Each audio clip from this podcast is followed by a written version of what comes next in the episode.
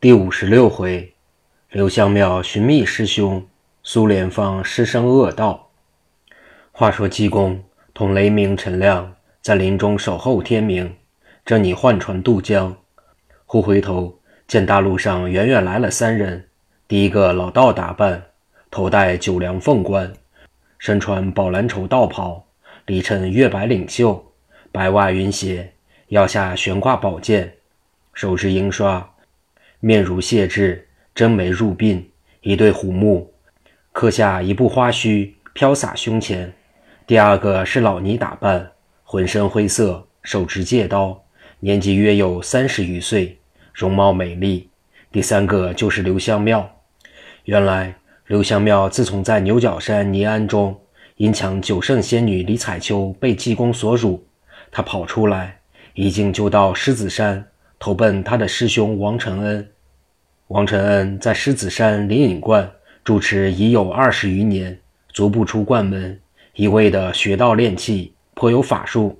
他原是二世童身，又经此一番修炼苦功，自然身轻如叶，悠来悠往，一个时辰就能行二百里。人家送他个绰号，叫做飞电道士。他又练成双剑，不用他时，只有二三寸长。放在一个小葫芦中，像长铁针一样。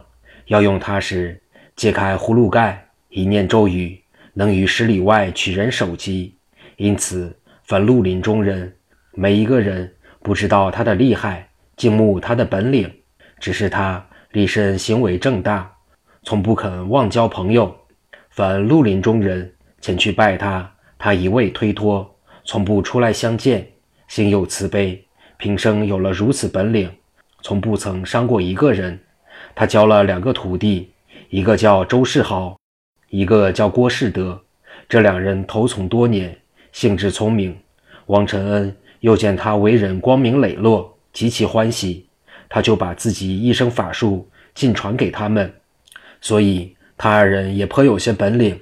平时在观无事，洒扫禅堂，焚香讲道，倒也安闲自在。那一日，王承恩在观中与周世豪、郭世德着棋，正着得难分难解、各不相让的时候，忽听外面敲门声甚急。王承恩道：“郭世德，外面有人敲门，你去哨哨吧。如若是绿林中那些歹人，你就说吾到山中采药，不在观中；要是熟人，你就进来，给吾一个信，待吾迎接出去。”郭士德到外面一开门，见来者不是别人，正是师傅的同学刘香庙，忙堆下笑脸道：“武道是哪个？原来是刘师叔。刘师叔，你怎么不在家中安享清闲，路远迢迢的跑到吴门观里来呀？”刘香庙道：“吾有紧要事情，特来找你师傅的。你师傅在观吗？”郭士德道：“在观里，待吾进去通报。师叔。”你在此等等吧。刘香庙道：“是了。”郭士德转身走至里面。王承恩问道：“外面是什么人？”郭士德道：“是师傅同学弟兄刘香庙。”王承恩闻言，呀了一声，道：“吾闻得刘香庙不入正派，已进了熏香会，与狄元绍等为伍。吾与他一应割席，怎么今天忽然来见吾？”就对郭士德道：“你去回他。”说吾入山采药去了。如若他要问吾几时回来，你就说一两月也不定，一年半载也不定，没有准日子，哄他走了就是了。郭师得道：“弟子方才不知道他是坏人，已给他说师傅在家，现在要去回他，师傅出去，他哪里肯相信？”王承恩勃然怒道：“你这东西真不知进退！这种坏人来，你怎么说吾在家？”周世豪在旁说道：“师傅，你莫要动怒。他不知刘香庙是个坏人，也难怪也。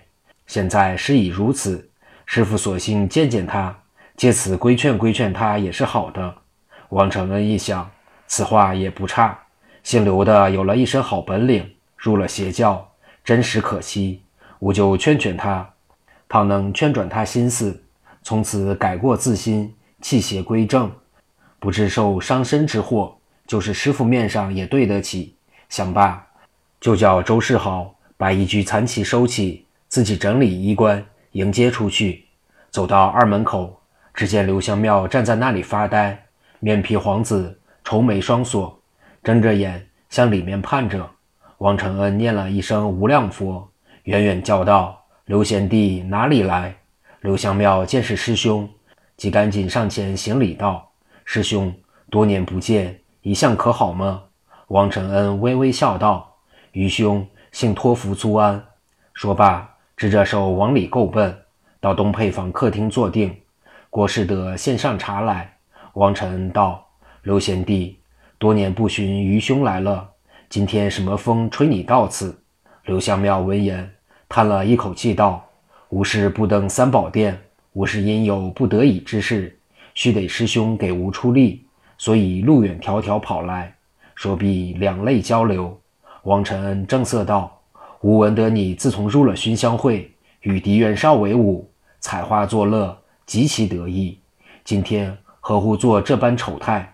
刘香喵一想，吾在玉山做的事情，他怎么会知道？难道他耳朵就有如此长的？吾不免先把这事赖去，然后再求他来帮助。就道：“这件事没有的，兄长不可轻信人言。狄元绍果然婉人来说。”叫吾入会，且要把他卖给吾。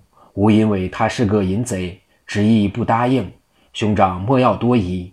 王承恩哈哈笑道：“要得人不知，除非己莫为。你如果不入贼火，人家焉敢把这个恶名陷害你？再者，你既不入贼火，绝没有祸难临身的。吾今天少你神色，必有不共戴天之仇。你莫要瞒吾了。”刘香庙道。吾若真入了贼火，有无一身承当，不干兄长之事，何必要瞒你？王承恩道：“你既不瞒吾，来此何干？”刘香庙咳了一声道：“兄长有所不知，现今尘世忽然出了一个和尚，名叫季颠，是西湖灵隐寺的出身。此人借治病为名，专一祸事害民，而且与三清教为仇。自从前年到此刻。”道教中被他伤害的已有数十人，吴隐也是三清教的徒弟，心中不忿，一则想给道教争争气，二则要为被害的人报报仇，所以就立意去寻他，同他一死相拼。焉知寻到了，与他一赌胜，本领远不如他，即几乎被他伤害。临逃的时候，吴说：“我去纠合师兄前来报仇。”他说：“你只有一个师兄。”名叫王承恩，吾也知道。你去叫他来，与吾比试比试。如若他能胜得了吾，自不必说；他要空有虚名，胜不了吾，吾那时非但把他碎尸万段，而且连他住的那灵隐观也拆去他。他的徒弟，吾就给他落发，叫他当个小和尚，给吾搔背洗脚。刘祥庙说到此处，早已把郭世德。周世豪激得怒发冲冠，一股无名火直冲牛斗，大叫道：“这个贼和尚还了得！师傅快去给师叔报仇，长长自己的志气，灭灭和尚的威风。师傅要不去，吾们两个人也定要去会会他，看他有什么本领。”刘祥庙又趁机说道：“你们两人如何去得？就是师兄去，也未必能够取胜于他。王承恩本来涵养功夫极好。”无论你怎么，总击不动他。此时听说要把他碎尸万段，烧他灵隐观，收他徒弟做小和尚。他一想，吾与你和尚从来没碰过面，远日无冤，近日无仇，你何故要与吾作对，下此毒口？心中未免有气。又见两个徒弟，一个个怒气勃勃，就要前去报仇雪恨，自忖道：吾若这一回不去，非但叫和尚从此看清，就一个师弟、两个徒弟都要看清吾，说吾胆小不敢去。吾不如跟他去会会和尚，见了他，先问问他这句话准不准。如若没有这句话，是吾师弟激吾的，吾就同他好好分手；是师弟激吾的，吾就同他好好分手。若要真有这句话，凭吾这个本领，还有哪个能敌得吾？吾就把和尚结果了性命，消消吾的恨。为百姓除了毒害就是了。想罢，就问刘香庙道：“刘贤弟，你方才的话是机无，还是真有的呀？”刘香庙道：“小弟哪敢在兄长面前说谎？他当时的说话还不止这几句呢。我在仓促之中不及理会，都有遗忘。这些不过十分钟之一二呢。”郭士德、周世豪两个人齐声说道：“师叔是自己弟兄，哪有骗你来的？师傅辛苦一场，就给吾门教中生生色吧。”王承恩是个爽快性情，听了这些言语，略不疑心，极力起身道：“既如此，走吧。”又回头对两个徒弟道：“你们用心看守此观，莫要大意。”郭师德道：“师傅去吧。”吾们自会理会的。刘香庙一想，吾此刻虽然骗他出来，就属还有疑心。倘然碰见和尚问起情由，前后不符，道明是吾来冤他了。哦，有了！一碰见和尚，吾就先他动手，使他两个人没工夫问话。得了主意，就跟着王承恩过奔牛角山来。一路小行夜宿，饥餐渴饮，走了四日。一到鸡鸣峰，离牛角山只有一站路程。其实天已近午，正你落饭铺子吃酒吃饭，刚往前走，只见背后一声弥陀佛，嚷道：“刘香庙，你这冤家，骗吾失了身，现在竟看吾如陌路人，少见只做不少见，是何道理？”刘香庙忙回转头一哨，原来不是别人，是从前与他私通的尼姑苏莲芳。这苏莲芳本是从前大道苏春府的妹子，自少练成一身本领，又投了一个师傅叫马如飞，练了许多法术，凡五鬼搬运法、定身法、金钟罩，每一件不会，每一件不精。又练了一件东西，是个铜铸的镜子，只需对人家一照，人家魂魄就被他摄去，三个时辰准死，名为摄魂镜，是厉害无比。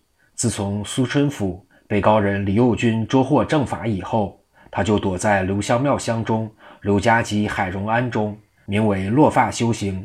其实夜中穿了夜行衣外出偷盗，人家烧他是个出家人，又见文弱非常，就不疑他是绿林中人，所以犯了数百件大案，从未破获。他后见刘香庙经过庵中，容貌美丽非常，就动了爱慕之心。刘香庙本是个好色之徒，又见其年轻貌美，也时时去勾引他，彼此看中，自然易于成事，虽不时来往。过了一二月，丑生见布。苏莲芳想留发还俗，叫刘香庙明媒正娶。他正要办这件事，狄元绍请人把他妹子更贴送了来，要招赘刘香庙。刘香庙素闻狄元绍的妹子容貌绝世。又且复国王侯，就救了那边，把苏莲芳置之脑后。苏莲芳在暗中左等也不来，右等也不来，等了三个月，总然不至。暗中叫人探听，说是已上小西天招赘在金光寨中了。苏莲芳这一气非同小可，想夜入小西天，把刘香庙捉回来。又知道金光寨的厉害，不敢轻动，只得扔落了发，照旧修行。后来外出云游，到鸡鸣峰见景致天然，就搭了一个草庵居住。今天刚从庵中外出，到施主人家去，见前面两人，一个俗家打扮，一个道士装束，都齐整得很。仔细一认，就是刘香庙。冤家相见，分外眼明，忙大声嚷喊。刘香庙回头一看，就吓得魂不附体，未知后事如何。且听下回分解。